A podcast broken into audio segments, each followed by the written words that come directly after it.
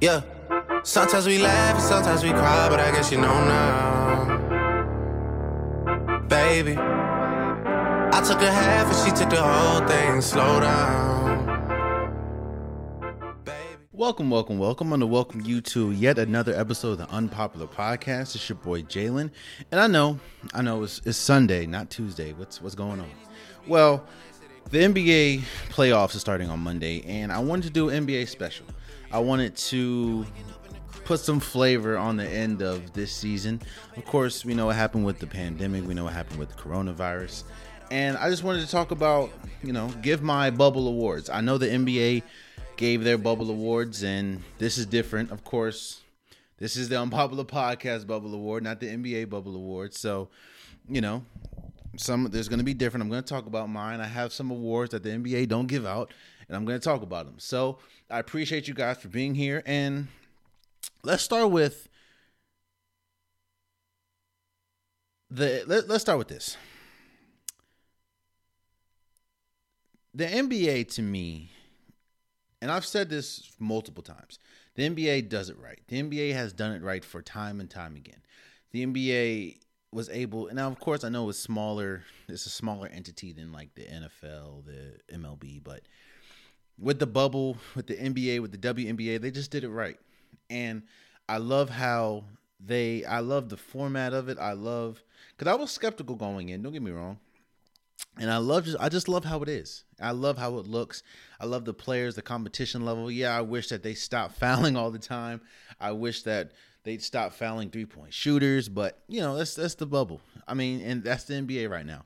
And of course, coming back from the pandemic, I was just ready to see anything. Of course, after the last dance high, I was ready to see some live sports. So I'm I'm I was I was glad that the NBA is back, but what we saw in the bubble, I'm going to give out my bubble awards. The unpopular podcast NBA bubble awards. Let's start with the first team. And shock, surprise, surprise, my first team, or let's the NBA all bubble team.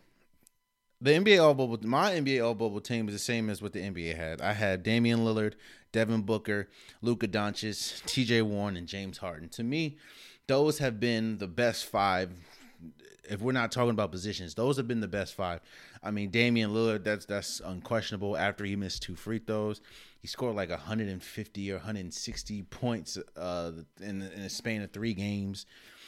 He he was incredible. He willed Portland to, or he alongside C.J. McCollum and uh, Yoke uh, Nurse uh, n- oof Nurkic has willed their willed the Portland to the eighth seed um, Devin Booker, him and the Phoenix Suns went 0 I mean 8 and 0 in the bubble. I think that was like their first 8 win season, 8 win uh 8 win streak since like 2003 or something. Shouts out to them. Uh, Luka Doncic. I, I remember in one of my episodes I said Devin Booker, who has been playing great by the way, is better than uh, Luka Doncic. I am wrong.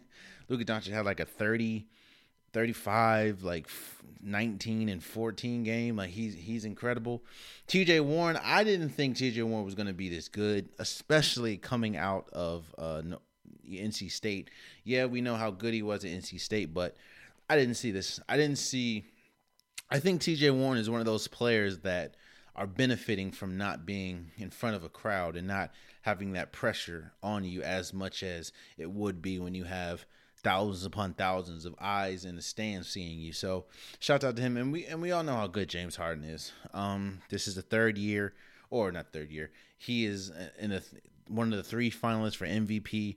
I think this is like the sixth or seventh year that he finished in the top three. So shouts out to him, and yeah, that that's that's my all bubble team. Uh, to me, there there's really nobody else that could be in this team. You can maybe maybe put Anthony Davis, but I'm not taking anyone out. You can maybe put Nurkic, uh, or yeah, Nur, Nur, oof, not Nurkic. You can even put Jokic, but I don't think Jokic is. Eh, you know, I'm not taking out Harden or Warren or or Dragic, not Dragic, uh, Luka Doncic. So I don't know. That's that's just something. I, those are the best five, hands down. We're not really talking about positions, so. Um, but what I wanted to do is I wanted to do my all bubble lease team, the team that disappointed. Not saying that they're the worst players, but they disappointed. They their teams had high expectations for him. Fans had high expectations for him. Hell, I had high expectations for him, and they just didn't. They didn't pan out. Let's start with Danny Green. I'm not saying he's the number one, but let's start with Danny Green. With Rondo going down, with Avery uh, Bradley not going into the bubble, you expect uh, Danny Green to pick up the slack both defensively and offensively that they kind of leave, and he hasn't done that. He's had flashes. I mean, he's hit some big shots, um, but uh, he's he's struggled. He's he's missed more than he's hit. Let's say that in this bubble, and a Lakers team that definitely needed him to step up. He he hasn't done it, and that that doesn't that doesn't bode well for anyone expecting um, anyone expecting uh, Danny Green to just blossom. It just it just ain't work. So Danny Green definitely is is one on that list. I have five people, of course. Um. And speaking of his teammate Kyle Kuzma, Kyle Kuzma, yes, he had a twenty point or a couple twenty point games. He had a game winner, but Kyle Kuzma, he's he's so sporadic, man. He's so like either he's gonna give us a really good game or he's just gonna shoot the team out and, and then his defense is off as well. Like Kyle Kuzma is so important for the Lakers' success outside of LeBron and AD. It's like if he's not playing well, more than likely, and LeBron even said it, you you know, if if Kuzma's not playing well, the Lakers aren't playing well. So he he's disappointed me. He's he's been he's been what he's been all season. I thought that you know there's some people like like TJ Warren that wasn't playing as good before the break, but once they came back in the bubble, he's played excellent. I thought that Kyle Kuzma was not playing good really at all before the the stoppage, and I thought that this would give him time to re-energize, you know, uh, do some soul searching, whatever you want to call it, and come back, and he he just hasn't done it. So you know, that's that's Kyle Kuzma. Uh, you have Ben Simmons, and yes, yes, I know Ben Simmons got injured, but the games that he played, you know, he struggled either offensively, defensively, or both. And like I said, and, and this goes back to we heard going into the bubble, Ben Simmons is going to shoot more. Ben Simmons is going to be more of an offensive threat. Ben Simmons is going to uh, expand his game. And we just haven't seen it. And at this point, I'm tired of hearing it it's more it's I'm tired of ex, I'm tired of him like I'm tired of hearing oh Ben Simmons is just saving it for practice. I don't what are you saving it for practice for if you're not doing it in a game? So Ben Simmons definitely and again I understand and, and it kind of even goes to his injury, man. Like I know everything's a freak injury and can't control it, but it's like it would be different if you were better. Like, you know what I mean? Like it's it's crazy, man. I and I don't wish an injury I don't wish injuries upon anybody. That's just not I don't I don't wish an injury upon anyone. But when he did get injured, I was just like, yeah, well, it's Ben Simmons. Like, and that should not be the case for a player that talented. So that's why I had to have Ben Simmons on this list. I had Jakob Poeltl for the Spurs. When LaMarcus Aldridge goes down, you know you're going to pick up a lot of that slack and he was tout, touted as you know he's gonna be no he's not Lamarcus but he he's been he he's made leaps and bounds. That's what we heard going into this bubble. That has not been the case. He looks timid. He looks scared. He looks out of like he looks he looks like he's lost sometimes. And I understand he's a young player. I think this is like his second or third year but it's like at some point you're gonna eh, eh, the Spurs are home right now. And a big part of that is because one, the success of the Suns and, and the Portland, but also because they needed Jakob Poeltl. I'm not just putting on him, but they needed Jakob Poeltl to be better than he was, and he just wasn't. So right now, my least team is Danny Green, Kyle Kuzma, Ben Simmons, and Jakob Poeltl. Now, the number one player on this team in this there's not really a list except for him this to me has been the most disappointing player on in the entire bubble and that is lonzo ball I, I saw a tweet the other day saying J. Cole could have gave you what Lonzo Ball gave him. Like Lonzo Ball, I don't think there was a game, maybe one. I think there was probably one game where Lonzo Ball scored over ten points, or no, scored over nine points. And he just keeps shooting and shooting, and he like uh, they fired Alvin Gentry's because because I guess they think he's not getting to the players, but it's like when you when your star or when your starting point guard looks like he checks out, that's not on the coach, that's on the players. Like it, and and I just think that there there's there gets to a certain point where you expect more from Lonzo. You expect, you know, they said Lonzo was going to be the next Laker great. That's what uh, Magic Johnson said. That didn't work. Okay, he need, he might need to uh, change the scenery. You went to New Orleans. You get you get a Zion Williamson. You you get paired up with Jrue Holiday. Brandon Ingram came with you, and it's still the same. Like when is Lonzo gonna get it? And uh, that's you know, Lonzo is is number one on that list, and that you know. I, I think it's time. Like I'm ready to see a, a, a better Lonzo. Like that was what we saw in that bubble. That's not even an NBA player, and that's saying a lot. Like the NBA players are the best of the best. And when I'm saying like he probably wouldn't even make the G League if he was playing it. You know, if he wasn't a what second overall pick. So my least team, uh, all bubble least team is Lonzo Ball, Danny Green, Kyle Kuzma, Ben Simmons, and Jakob Poeltl. Um, let's go down the list. Uh, let's go to most valuable team. This team, that this that's not hard. It's the Suns. The Suns, I didn't expect them. You know, going into the bubble, they had like maybe a point five or 06 percent chance of even making it to the playoffs, and they went eight and zero. Oh. And it wasn't just Devin Booker; it was Devin Booker playing well, Cam Johnson playing well, uh, Mikal Bridges playing well. Um, not Mikal, Mikal, yeah, Bridges playing well. Um, DeAndre Ayton was playing good. They spent all day VC on Cameron Payne Cameron Payne's potential because he was playing incredible. It's like the team was playing hard. Ricky Rubio was playing good. The team, the whole team in general was playing hard, and they were they were they were incredible defensively. They were beating everyone to 50-50 balls. They were knocking down threes at a, at a huge clip. This this to me what what happened in the bubble is a huge stepping stone. It can be a huge stepping stone because, like I said, play, they start to believe in themselves. You know, when you go to a bad franchise, you you kind of sometimes you take on the persona of that franchise.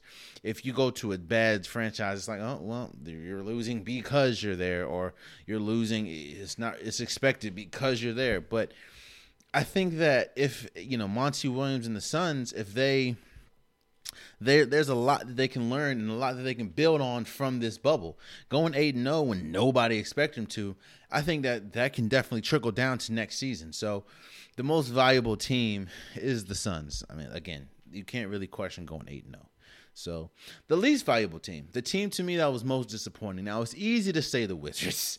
Don't get me wrong, it's easy to say the Wizards. You go into the bubble, you you win one game, and the only reason why you won that game because the Celtics started their third string players.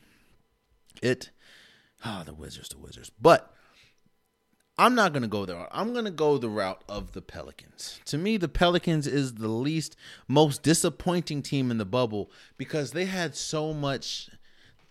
When I say the NBA tried their hardest to get the Pelicans into the playoffs, I am not joking. They had the easiest schedule in the bubble. They didn't have to play like superstars back to back.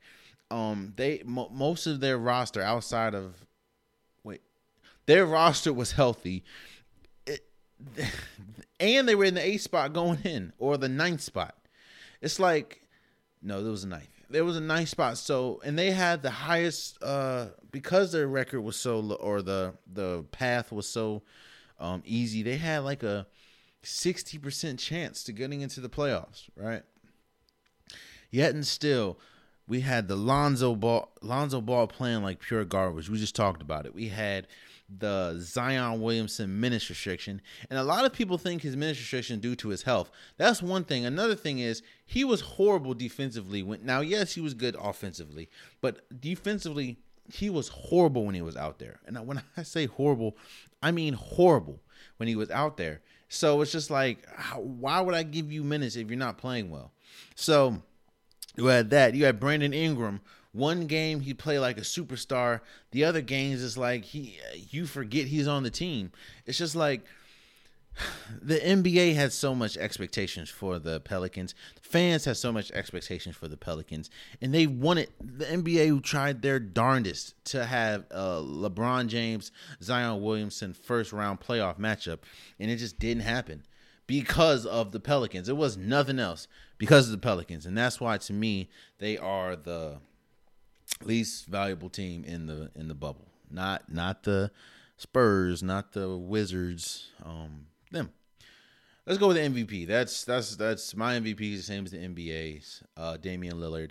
You can't really um, you can't really negate what we saw. Like Damian Lillard is is was on another level, is on another level, and you know a lot of people now are saying he's the best point guard in the league. Slow down there, Buckaroo.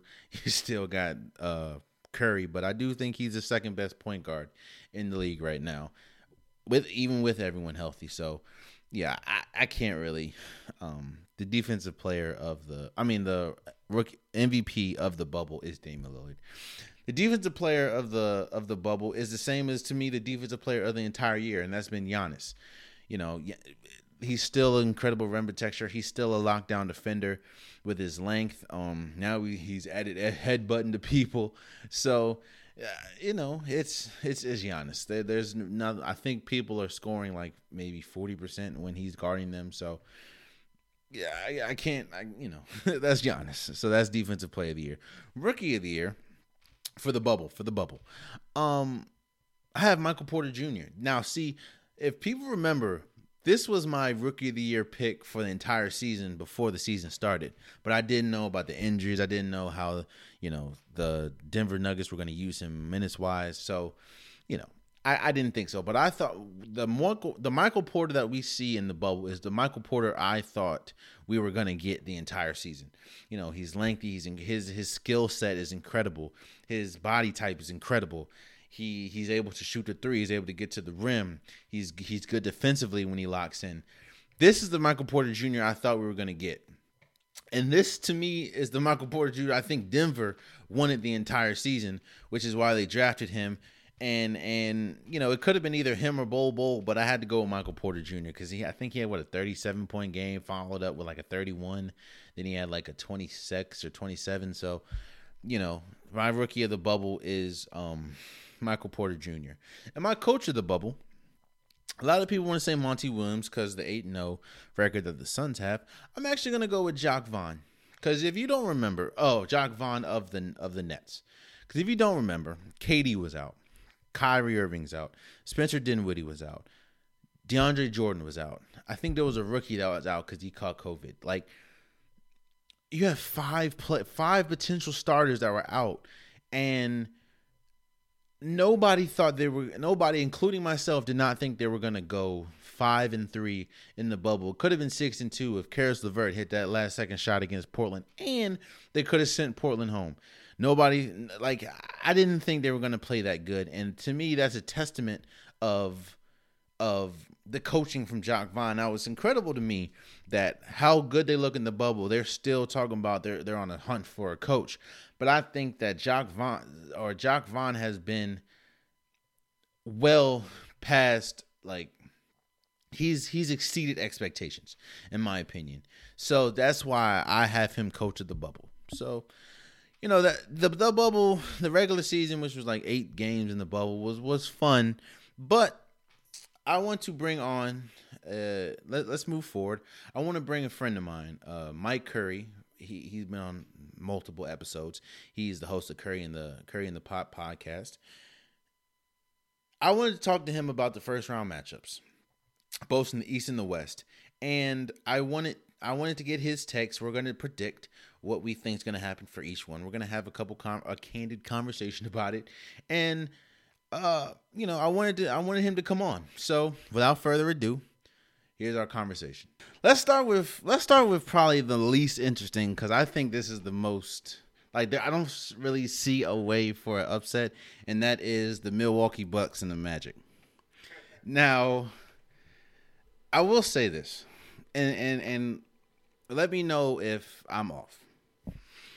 I understand, you know, people keep saying that the Bucks aren't really interested or the Clippers aren't really interested now that they know, you know, they pretty much locked in. The Lakers aren't interested because they're locked in. But I would think that going into the playoffs, you'd want to put your best foot forward. And it doesn't really feel like the Bucks were putting their best foot forward. You know, I think they lost what, two of the last three or three of the last four. Giannis was headbutting people. Um I'm not saying that they're going to struggle round 1. But I think that if they're on, we know how much they depend on Giannis. We know how much they need Giannis, and we know how much how good Giannis is. That's that's no taking away. But and I know he's come back for injury, but Eric Bledsoe's look bad, and and Khris Middleton, he's had really good games, and he's had games in moments like ah, what are you doing? Like, do you do you feel? I, one of my I take I say that one of my hot takes is I think that the uh, if the if the Toronto Raptors and the Bucks meet, I don't know if the Bucks are going to win like offhand. You know what I mean? I'm with you. I'm with you on that. Like, like, how do you feel about the Bucks? Now, again, we we pretty much. I don't think Orlando has. You know, they they had a good run and they're in Orlando, but I don't think they have a shot of winning at all. But do you do you feel like the Bucks have to kind of clean things up, or can they clean things up before even moving forward, or you know, moving down the road to the playoffs? If they have any hope of making it like to the championship? It's definitely, you know, some reason to be concerned. As you mentioned, they lost a few games. Um, they should have lost that Celtics game if you remember. Yes. Um, they should have lost that one. But as the last game against the Grizzlies, I don't really put too much stock into that. Mm. Um, as you know, the Grizzlies coach is a disciple of Mike Budenholzer, so I think he was just doing him doing him a solid to at least give him a playing game. But uh, back to the Bucks, they have looked a little, you know, out of whack uh, defensively. They've taken a step back. Yeah. Haven't really been playing the best defense.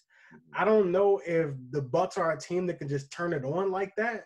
That's, I've definitely, I've definitely been a little concerned, man, because in the East, to me, everything is totally wide open. Mm-hmm. More wide open than I guess it's been in a while. You yeah. know, I mean, last year was wide open, of course, but you know, this year is, is, is super wide open as well. Um, so I don't, I really don't know. I mean, I, I think even a team like the Heat um, could get them in the second round because um, they're that four or five seed matchup um, against the Pacers. Um, but yeah, man, I'm definitely a little concerned about the Bucks. I mean, the Magic shouldn't, you know, give them too much trouble. I, I would hope not, but yeah, um, yeah, I'm, I'm, a little worried about the Bucks, man, because they just haven't, they, like you said, they haven't put their best foot forward.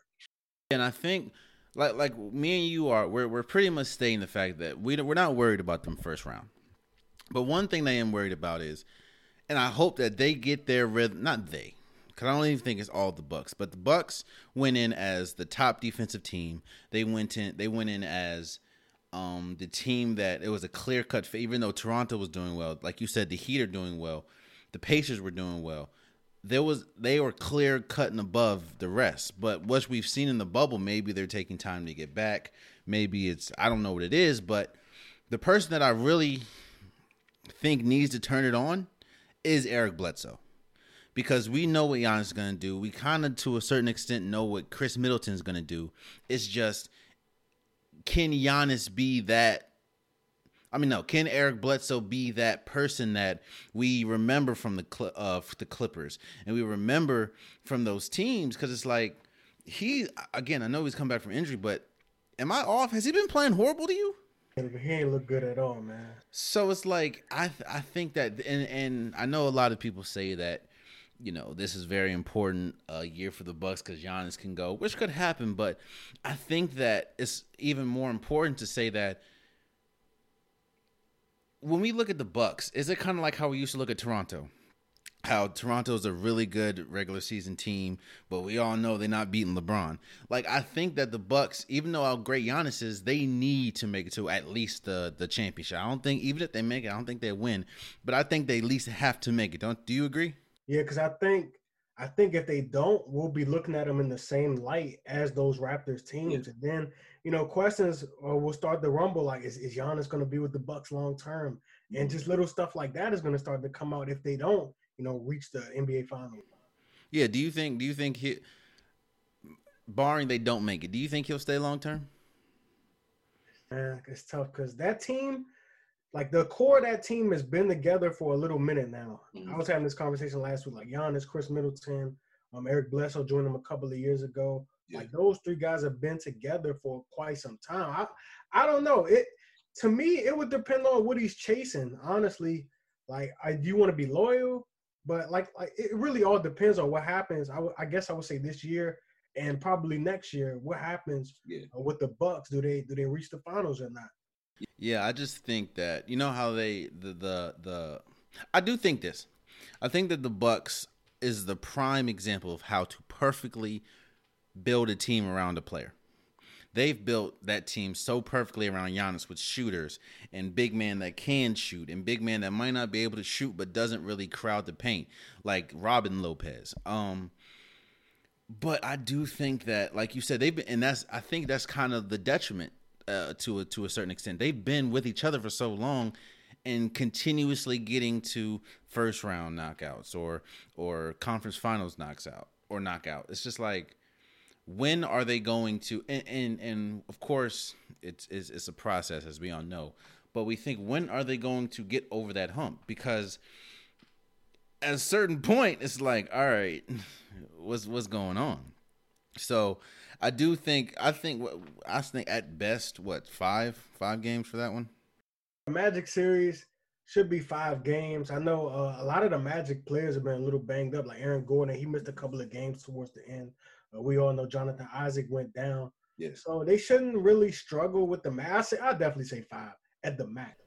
Okay, I got it. So let's let's move on. We talk about uh the Raptors a lot, and that's another one that I think that um I, I don't think it's in question, but it's only not in question because of how beat up the Nets are. Now, I do want to say, shouts out to the Nets, shouts out to Jacque Vaughn. I know the NBA did their coach of the coach of the bubble, and they give it to Monty Williams, but I actually thought, even though I know they went 8 0, but I actually gave it to Jacque Vaughn because when we go going into the bubble, you're losing KD, you're losing Kyrie, you're losing DeAndre Jordan, you're losing Spencer Dinwiddie. It's just like those are your that's your core four.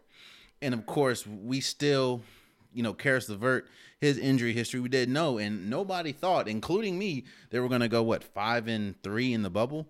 So, but with all that said, they're not beating the Rocket Raptors. the Raptors, but and the thing about the Raptors that I like so much is that, and this is kind of what we saw last year, um, with the in the championship, they can come at you at waves it can and I think it's because they're so veteran lated. They're so you know Pascal Siakam was murdering. I, am I'm, I'm gonna die on that hill. He was destroying uh, Draymond Green last year, but you saw, you know, Pascal can give you 31 game. Hell, I don't know where the hell uh, Fred VanVleet came from, but Fred VanVleet gave you 30. Kyle Fat Lowry ain't playing like Fat Lowry no more. Like he's actually playing legit and I think that I honestly think that that is the team. That's the sleeper team to not just make it to the championship, but they could win it all. I'm not saying they will. Trust me, I'm not saying that, but I think they could. Like, do you do you are you as high on Toronto as I am? Raptors, they're one of those strength and numbers teams. Yeah, and like they just they just play really really well together. And another thing is they play really great defense. Yeah, like they're excellent on the defensive side of the ball. So I think I definitely think, like I said, the East is wide open, mm-hmm. and so it would not surprise me at all if the Raptors got back to the finals. Like the Raptors remind me of a college team that has straight seniors. It's like they don't make they don't make poor mistakes. They they're tough, like like all those West Virginia teams or Gonzaga teams. Like they they just they're just they're just rugged and they play a lot of defense. And you know, I I think I actually think, honestly, I like what Caris LeVert's been doing, but I think I don't see that going past five. Honestly, I, and that's, I, that's, that's, I, would say I would say six at the very most, but I'm right there with you saying five. Yeah, I don't. don't. Now, one uh one matchup that on paper shouldn't be hard until you look at how they've been playing and how the other teams how both teams been playing is the Heat and the Pacers. One going into the bubble, Victor Oladipo wasn't supposed to be playing. I don't know what's going on there, but he wasn't scheduled to be playing, but he's been playing really well. Miles uh, Miles Turner's been playing really well. The, the Pacers have been playing good. The Pacers, but then on the other hand, yeah, T, TJ Warren, first team all bubble, and I, let me say this about TJ Warren. TJ Warren, everyone knew he could do it, but nobody knew he can do it.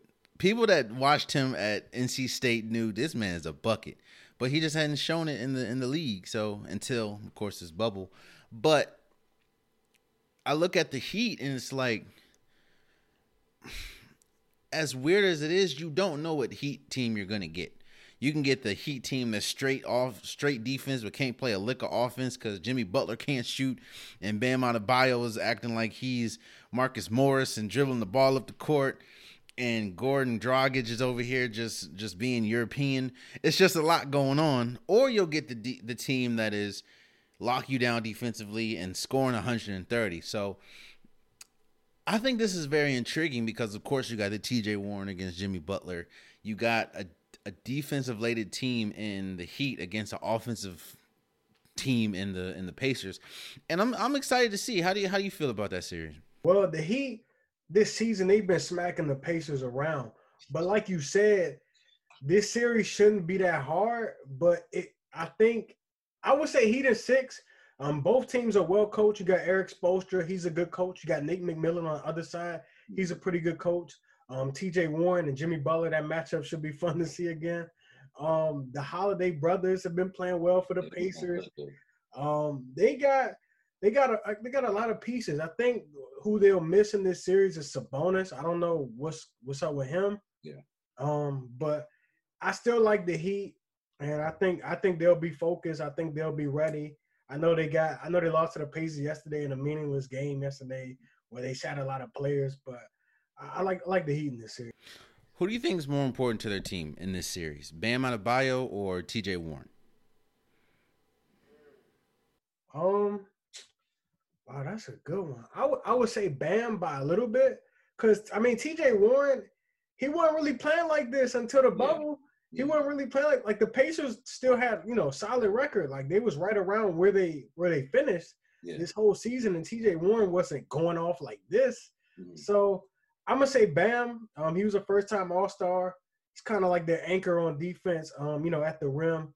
Um, obviously Jimmy Butler is probably the main anchor, but but Bam Adebayo, I would say he's probably he's probably more important to his team. I I I, tend mm, I will say this, and this is not minimizing Bam Adebayo at all, but like you said, we have not seen this T.J. Warren ever, and well in the NBA, and we a lot of people forget Victor Oladipo is coming back from injury. So I feel TJ Warren scoring right now is more important to the Pacers than what Bam Adebayo because I outside of outside of TJ Warren, I don't see Miles Turner giving you 20, 25 points, maybe 30. I don't see any holiday brother, whether it's Christmas, winter, or fall, giving you giving you 30. So I, you know, I think I think this is to me. I don't see this going anything anywhere less than th- six, honestly.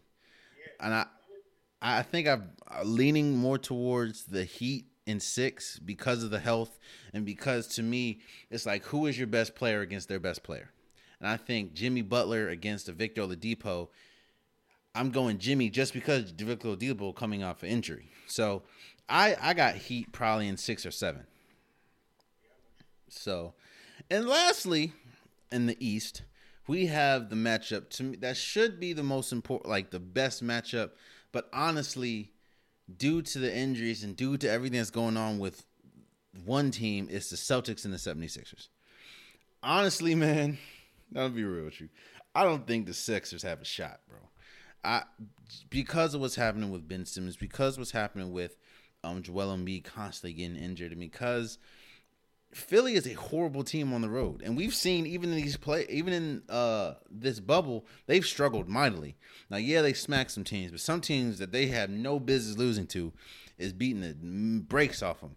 So, I, I think that the Celtics, honestly, I don't, I don't think this is close at all. Honestly, how do you feel about it? I think I would lean I, I, think the reason why I probably go Celtics in five because I don't know which Joel Embiid I'm gonna see, mm-hmm. and I feel like he's one of those players that could push a series to at least six because of how good he is. But I don't know, you know, which which one is gonna show up. Is he gonna be the one who is is out there hurt, or is he out there, you know, pounding people in the paint and not settling for jump shots? Like I don't know, I don't know which Joel Embiid I'm gonna see. I also don't know don't know about the other guys. Tobias Harris, he, he's inconsistent.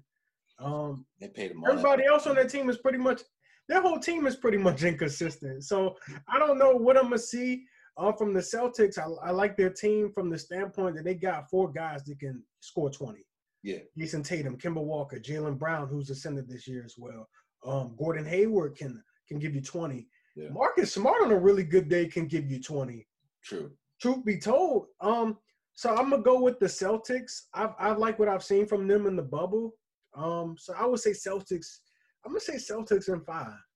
You know, moving. I I probably agree with you there, honestly, because like you said, I trust I trust more players in Boston than I trust with 76ers right now.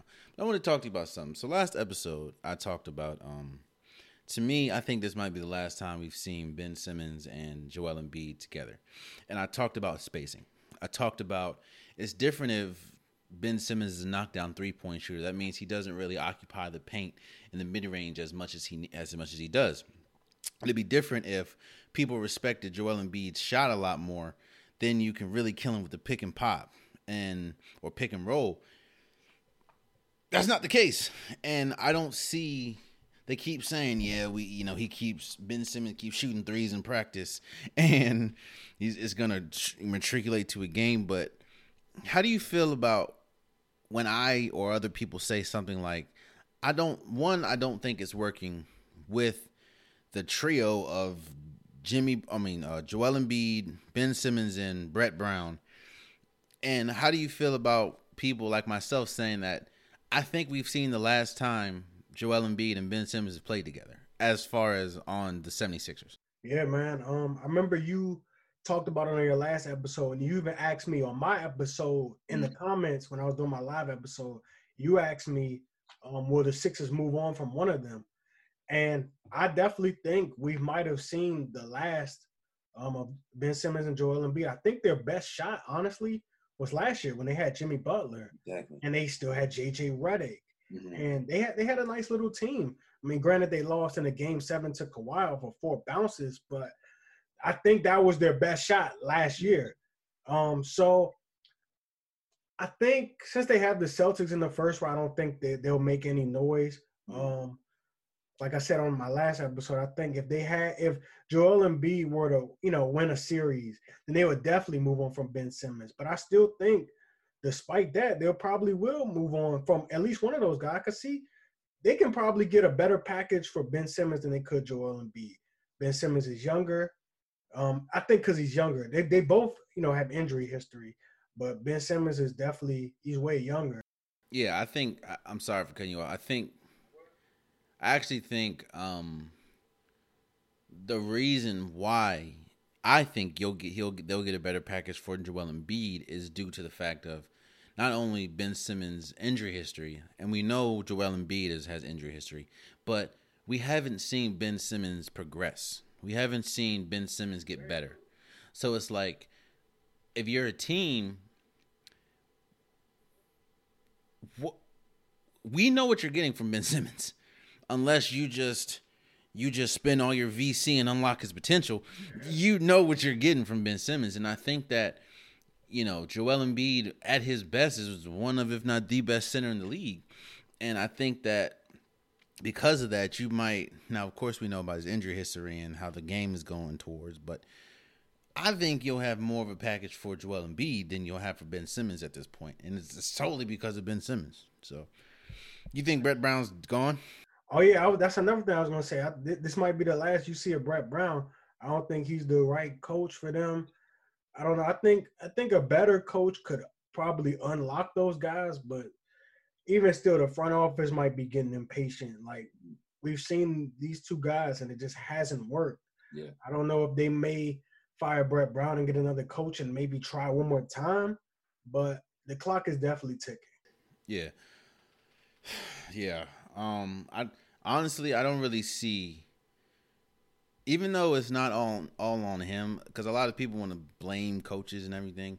I do think that there is something to be said that this is what the third year in a row where they should have had at least had a deep run and they didn't. Um, or at least I don't foresee them having a deep run this year. Um, players don't look like they're responding to him, and you have a baby Giannis and Joel Embiid, and they everyone name mama can see they don't fit. So I think that I think it's not a matter of when or if, but when uh, they fire him. But like like you said, I, I don't really see this going past five games because I trust more Celtic players than I trust Philly. I don't even remember. Was it Shake Milton? What's what's their? Jesus, Jesus. So let's let's move over to the Western Conference, the conference that I feel is going to win it all. The, um, let's let's let's go with the one to me that's the least interesting, and to me the least competitive, and that's the Jazz and the Nuggets.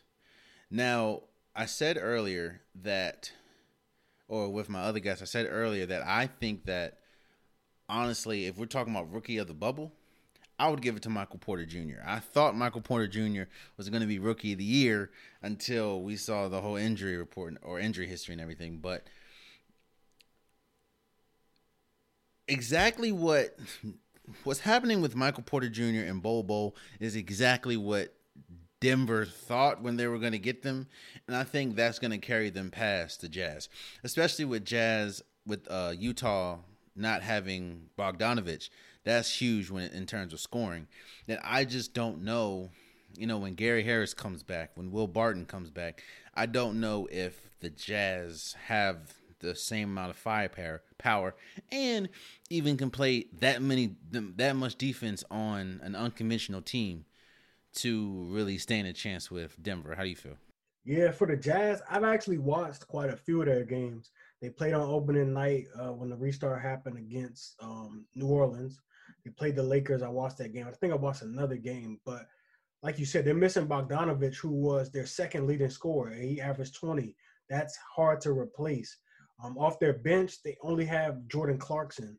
Um, and you know he, he he's he's inconsistent, but I mean Jordan Clarkson can play, but that's all they have, and mm-hmm. that's not good if that's all you have. you know what I'm saying? Yeah. So like I look at them, I look at Donovan Mitchell, who I like. Um, you know, he inconsistent at sometimes, but you know he, he's a bucket man. He kept them in that Denver game when they played Denver.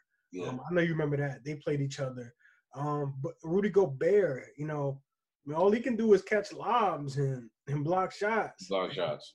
I, he ain't. He's not that dude. So they're already at a disadvantage without Bogdanovich. Um, on the Nuggets side, they have a lot of different pieces that they can throw at you. Mm-hmm. Michael Porter Jr., who you mentioned. Um, yeah. Jerami Grant is a solid player.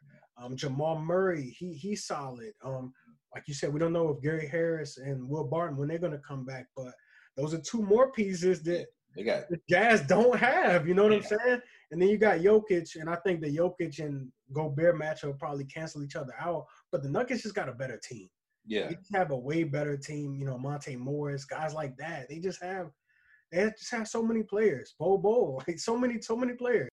Yeah, honestly, looking on paper, I think the Nuggets have the deepest team in not just the bubble, but the entire NBA and I think that if they if they all fire on all like if they're all firing on all cylinders, it's not just the first round. But I think they're going to be tough to beat. Period. When you have Jokic and Paul, exactly, and people forget about him. Like I think that you know you have Paul Millsap going. If you have Jokic and outside of maybe Anthony Davis, I don't think that there's really any center slash power forward that can match up with Jokic as far as his offensive ability, his vision Um, he's not the greatest defender. We all know that, but you know, I think that I don't. I, I don't really see this. Maybe five because I think Donovan Mitchell has one of those games where he just goes crazy, and Jamal Murray does a whole bunch of floaters that he doesn't make, and he, you know, I, I, I don't see that. I think I got Nuggets in five. How about you? Uh, I think I'm gonna go five two, man. They just the Jazz just don't have enough. Yeah, they just don't have enough, man. That Bogdanovich thing is really it's really hurt. You can't you can't just replace 20 points of offense. Exactly. You can't in this NBA, you cannot just exactly. replace that. And especially against that team. Like you're gonna you can play defense, but you're going to need to score against Denver. We've seen that when they played Portland. They've seen that when they played the Lakers. Like you're gonna need to score, and if you don't, it's, it's hell. You never know. One hell, you never know. But let's move on to I think the one of the most when I say interesting series, um, interesting interesting because it has a lot of storylines, but also this can go one of two ways. Well, of course, every series can go one of two ways. One, but this can go one of a few ways, and that is the Thunder and the Rockets. And I think this series really depends on how how quick it takes Russell Westbrook to get healthy. Because to me, if Russell Westbrook's not healthy, the Thunder's not, the Thunder's going to win the series.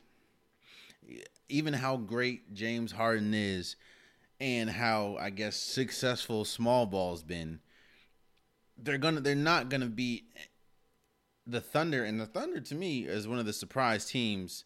Well, is the surprise team of the entire league. I think Billy Donovan should be the coach of the year in general. But how do you feel about this series?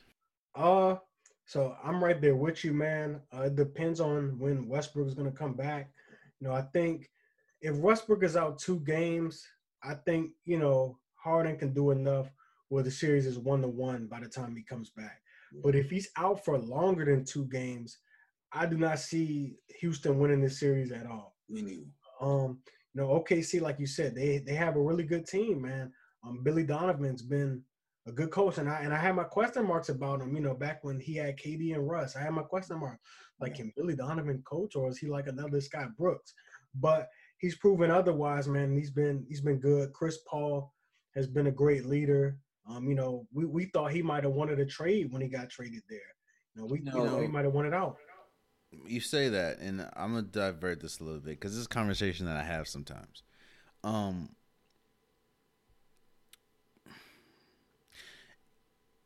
is Brad Stevens a good coach?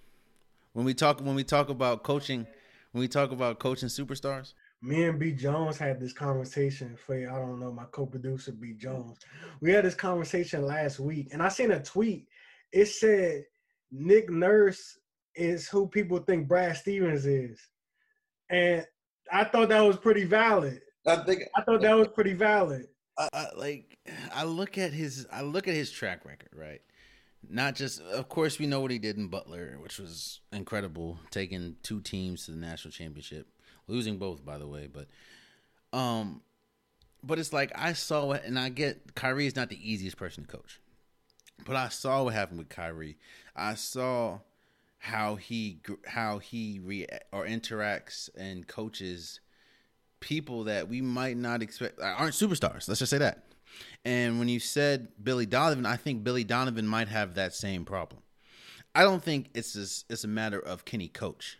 I think it's a matter of can he coach stars? Can he coach a Russell Westbrook? Can he coach uh, Paul George? Can he coach a Melo? Can he coach uh, KD?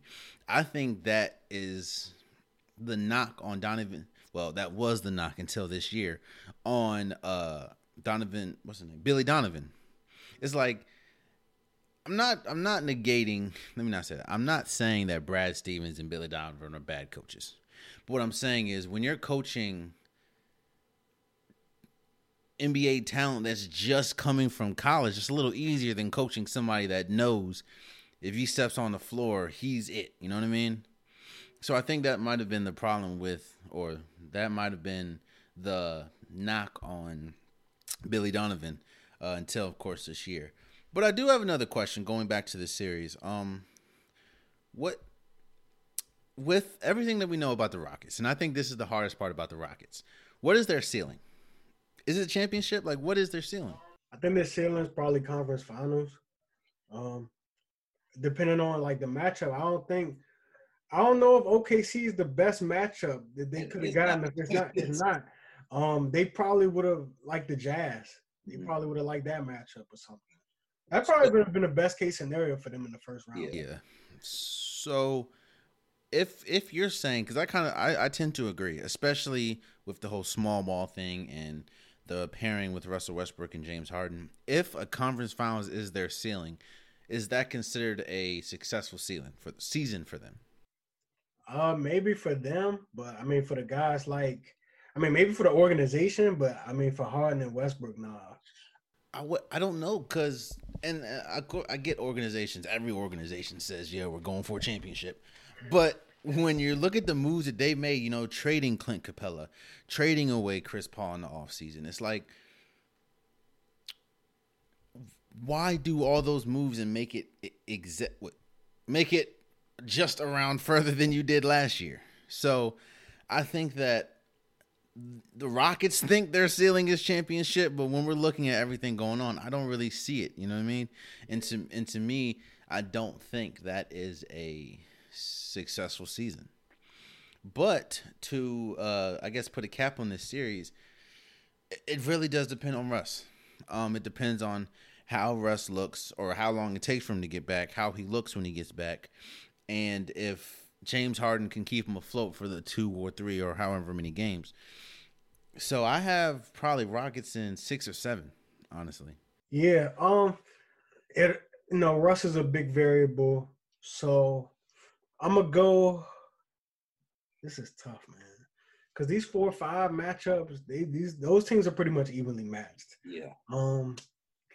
Who? I think the better player is gonna propel the team to win. Yeah. I mean, Chris Paul is the best player on the Thunder. No disrespect to CP3, um, but he ain't James. He ain't James Harden. he ain't James Harden. I think I think if Russ comes back early in the series, that'll be enough for Houston to win.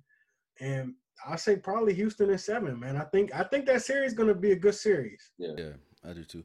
Quick question: Who do you think has a higher ceiling, Shai Gilgeous-Alexander, uh, Porzingis?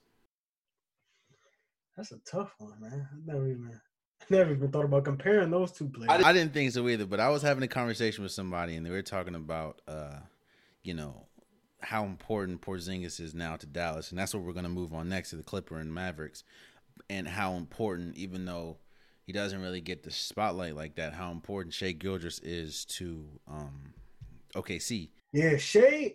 I might be a little biased, and I might just say Shai. That's my guy. That's that's one of the young players I really like in the league. I feel like we may have seen Porzingis at his best when he was in the with the Knicks, yeah. um, before he got hurt.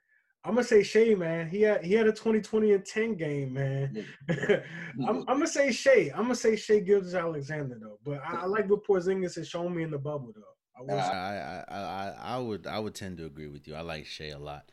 Um, but like I said, let's move over to the Clippers and Mavericks. And I think to me this is one of the most interesting um round or matchups is because honestly, it's mono against Imano. It's your two best players against our two best players. Even though we do have, you know, Clippers have a little bit more players around as, as far as help.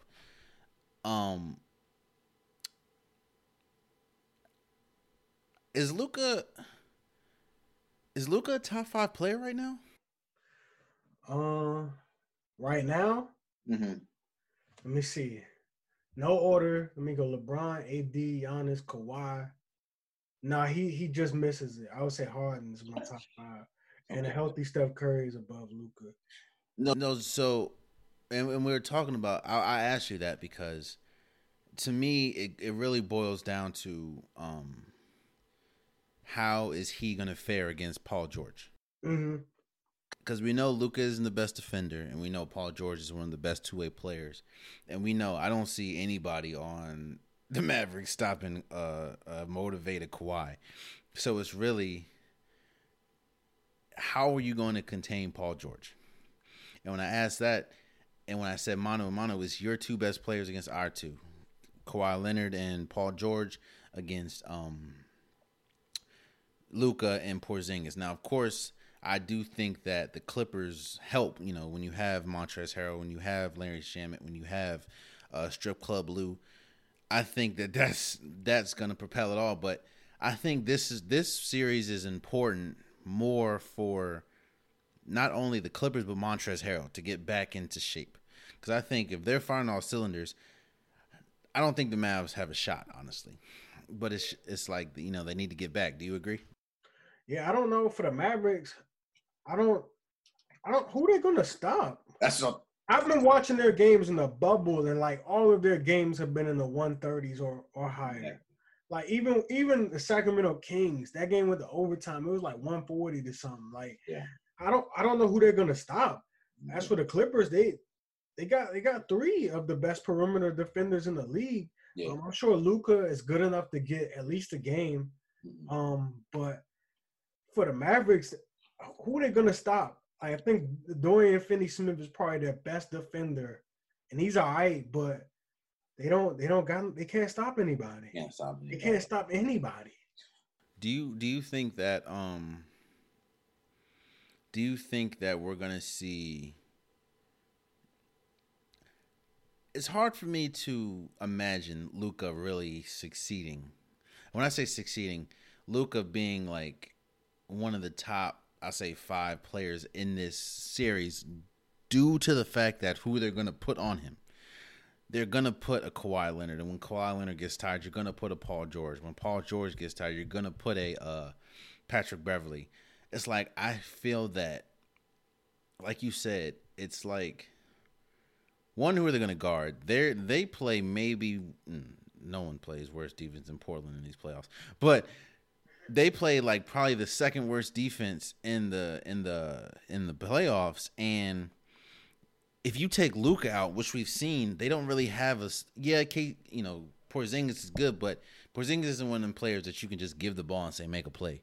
You got to give him the ball. So I do think that because of the tandem of Paul George and and Kawhi Leonard, I, I don't see this going past six.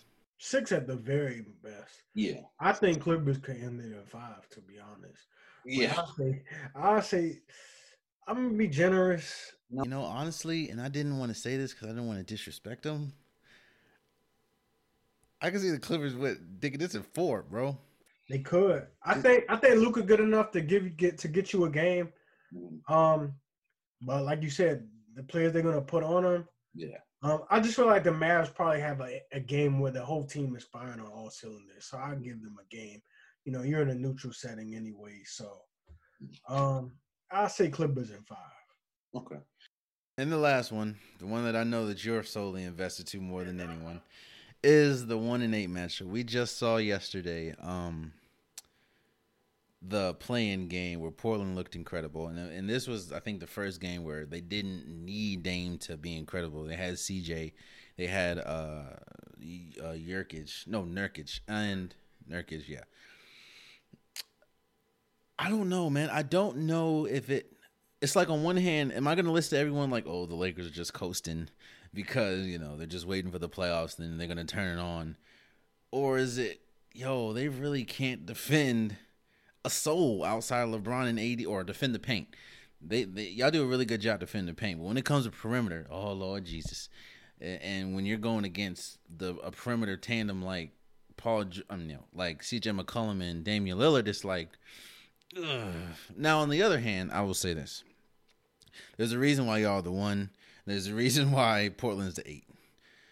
Portland will put 55 on your head and get 53 put on their head and I don't see anybody in a Portland uniform. I don't see anybody and from this from the from the zip code of Portland that can stop LeBron or AD at that. So how do you how do you see this this series going? All right, so I think best case scenario for the Blazers is six. Hmm. Well, best case is for them to win, but I don't I, I don't see that happening. I think they can push the Lakers to six. I think I, I definitely think they can do that because Portland is not your typical AC. Um, we know that. Um, if, if, you look at the roster, you look at the talent. Um, granted, you know they weren't putting it all together, you know, before the season stopped, um, which is why they were in the position to have to win a play-in game. But they're they're still not your typical AC. You know, at full strength, they're probably like a five seed at worst. Like they're like a, a four or five seed. Yeah. Um, but I think, I think for the Blazers, man, what Damian Lillard's been doing is spectacular, but it's it's it's a little unsustainable. Like to score 50 and to score 60, like you you really can't expect him to do that for an entire series. Like that's that, that, that's, that's that's that's not gonna happen. I will say that that is true. I, I agree with you 100. percent But I will say that yeah, I can't expect him to score 30. I mean, I can't expect him to 60 or 50 a, a, series. But I can I can expect him to score 30. And I can see CJ McCollum scoring maybe 28, 29. I can see Nurkic having I don't know, let's say 15 and and 10 or 15 and 12. I can see uh which I didn't see it coming. I can see Gary uh, Gary Trent maybe hitting 10, 15 points. And it's like, can, you know, is one Rondo going to get back soon enough? Can uh, KCP stop that? Can Quinn Cook stop that? Can Alex Caruso stop that? And I think we've been asking Bron to save whatever franchise or insert franchise here for the longest. And I think that this series really it's more an onus of is it, it are you the person that's going to help us AD, as in because a lot of people you know we've heard uh, arguments about is AD the best uh, teammate LeBron James ever had in his prime, and I think that this series is more important for AD to really show that I am that Robin instead of one game he'll have 40 and then the next game he'll have like 13 like so you know it's just like i think this is this series is important for ad and after hearing what you said uh and i kind of agree the same i think at best lakers in six. Because i think we're gonna have one of those games where Dame said i'm not gonna let us lose and they lose after they lose.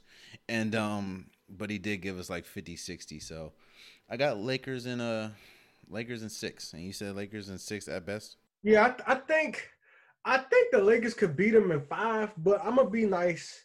I'm gonna be nice and a little realistic. Try to be a little unbiased. I I really think the Lakers can get them in five, but I'm gonna just say Lakers in six, just just to say it. Um, the the Blazers bench really really concerns me. You know, you got Gary Trent Jr. and then it's Mario Hezonja and yeah. uh, what's the guy number, number 35 that came in? What's his name? Um, uh, Kentucky. That's what yeah, the guy that went to Kentucky. He can he he Wenyen Gabriel. Yeah, yeah, he came in the game, but like outside of they got Gary Trent Jr. That's it. Yeah. And I mean the Lakers bench isn't the best, but I like their bench over that. Kyle Kuzma comes off the bench for the Lakers, so. Oh, that's another. Thank you. That's another thing.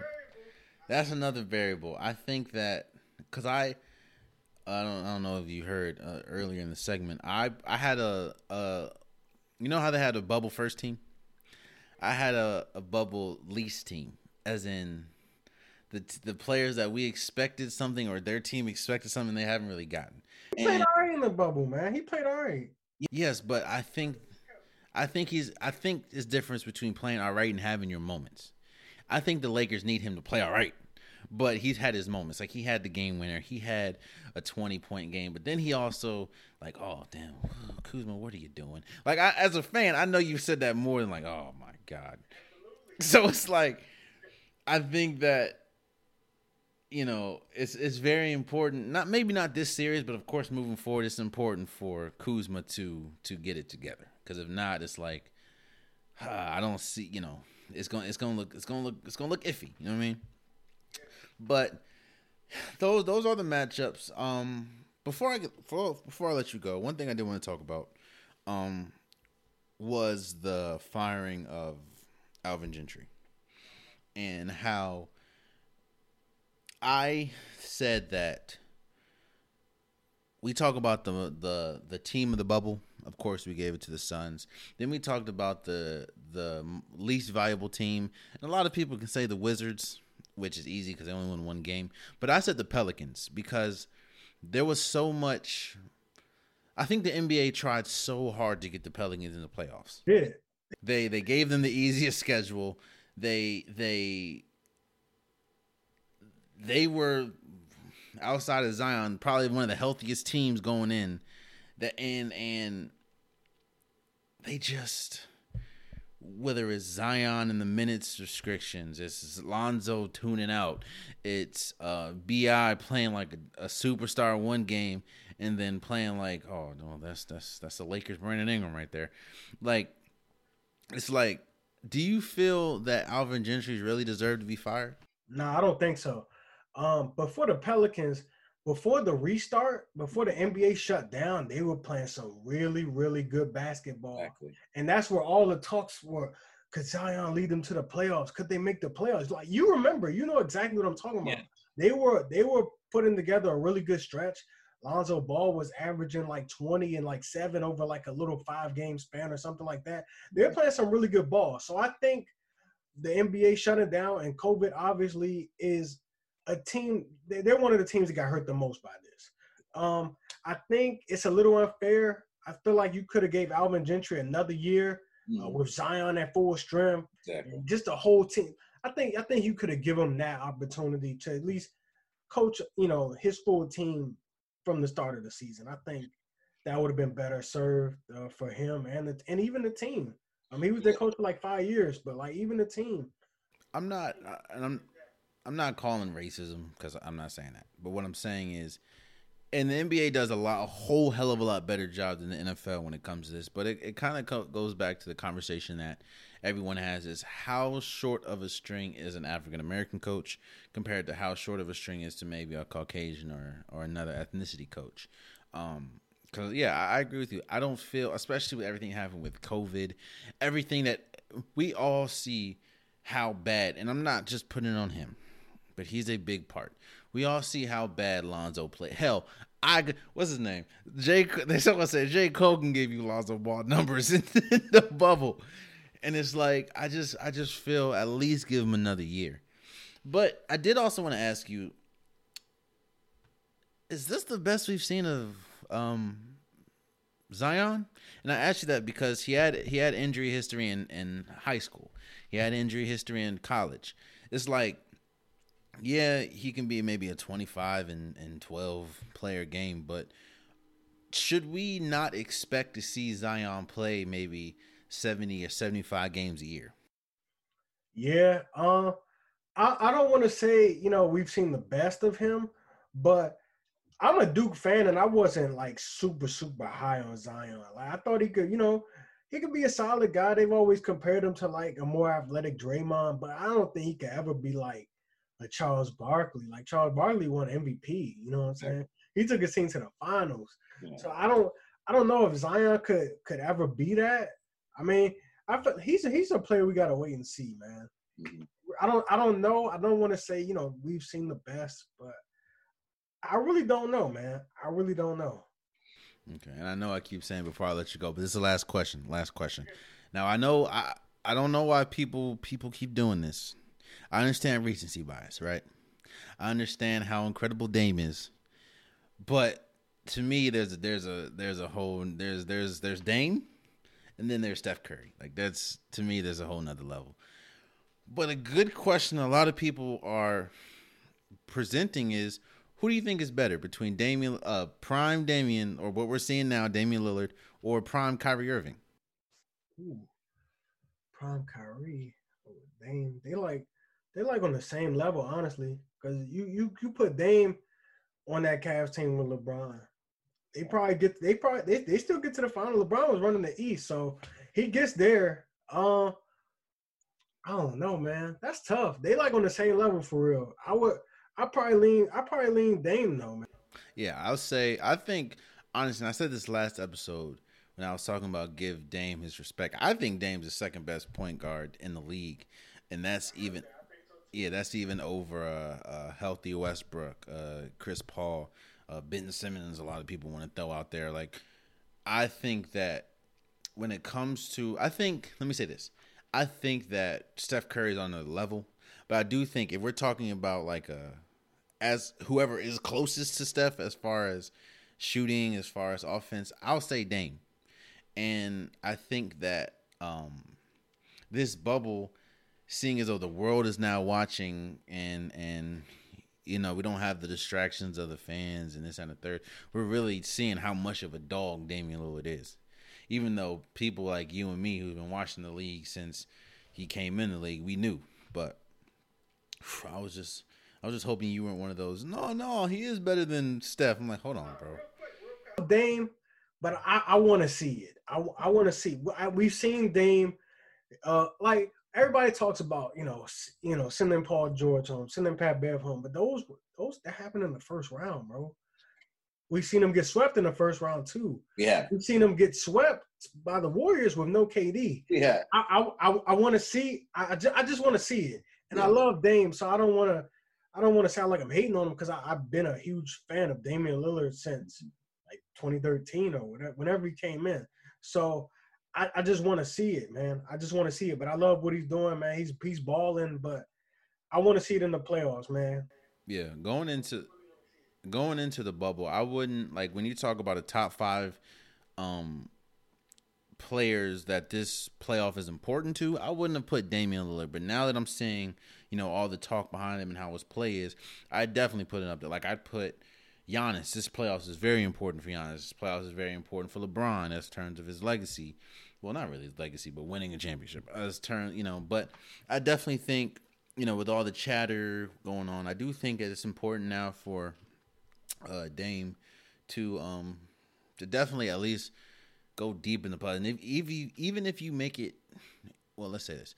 At least, have, I don't think they're going deep. At least have a competitive series because we are we all know the injuries that happened the whole year. But at least have a competitive series with the Lakers. So, and there you have it, man. I want to thank Mike again for coming on. I want to thank you guys for listening. Uh, let you know, leave in the comment. What do you feel about the playoffs? How do you? What is your most exciting matchup?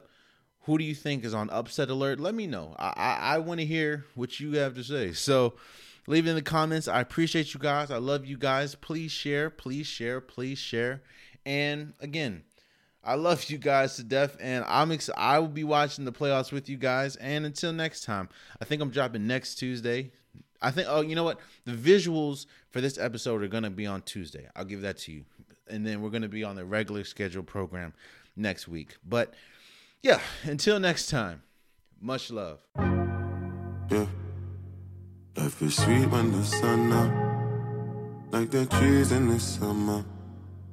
When the seas are troubled, and then we all need someone.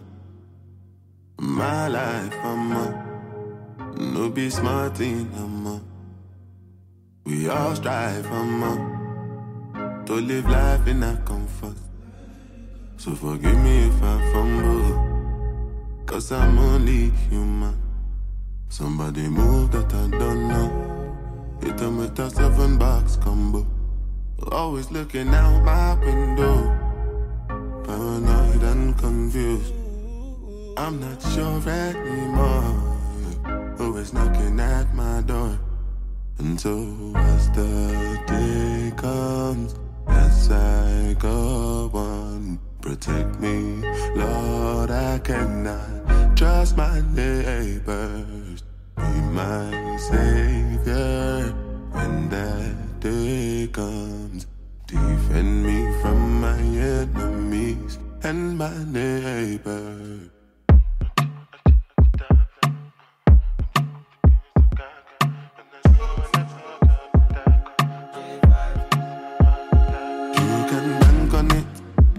put a hundred grand on it. Anything I said, I stand on it. In a private plane, I land on it. Who then they call me Bankole. Cause I walk around with a bank on me. Show them Gangnam style, put the gang on them. Twist my fingers up and bang on them. Who, lily who. Different type of evil available. And any one of them can kill you. At any time, anything can happen. No. Any one of us could have been pop smoke. We must go when the most I call us. So I'm paranoid, borderline bipolar. Wear my vest and clean my corner. I ain't going out, brother. You can bank on it. You can put a hundred grand on it. Anything I said, I stand on it. In a private plane, I land on it. They live and they call me Bankole. Cause I walk around with a